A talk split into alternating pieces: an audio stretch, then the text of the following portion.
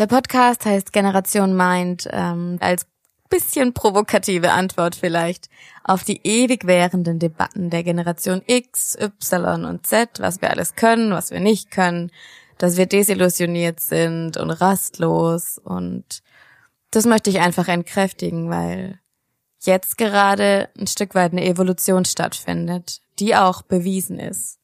Eine Evolution hinsichtlich Spiritualität, ähm, Empathie und vor allem Achtsamkeit.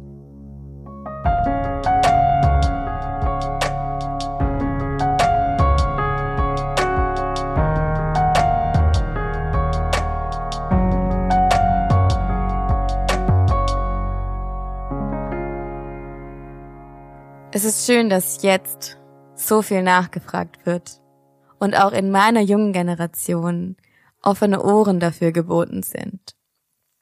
Jeder, der sich für das Thema Achtsamkeit und Mindfulness, was ich übrigens finde der bessere Begriff ist, interessiert, ist herzlich willkommen und darf an jeder Diskussion teilnehmen und sich jede Folge anhören.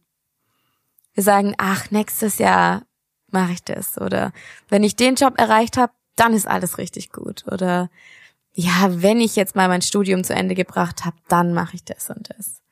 Aber wir sind gar nicht wirklich im Hier und Jetzt und erkennen oftmals gar nicht, dass der Weg eigentlich schon ein Stück des Ziels ist. Genauso ging es mir auch. Also alles lief immer richtig, richtig gut natürlich und ich war auch zufrieden, aber nie so richtig und habe mehr in der Zukunft gelebt als in der Gegenwart. Und dann auf ganz kuriosen Wegen und nach ganz dramatischen Umständen kam ich irgendwann zur Achtsamkeit und Mindfulness. Ich habe angefangen zu meditieren und hätte mir das jemand vor einem Jahr erzählt, hätte ich gefragt irgendwie, yo, hast du Fieber oder so?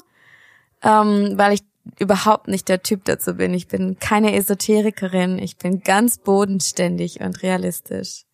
Es fängt natürlich bei uns an, im Persönlichen.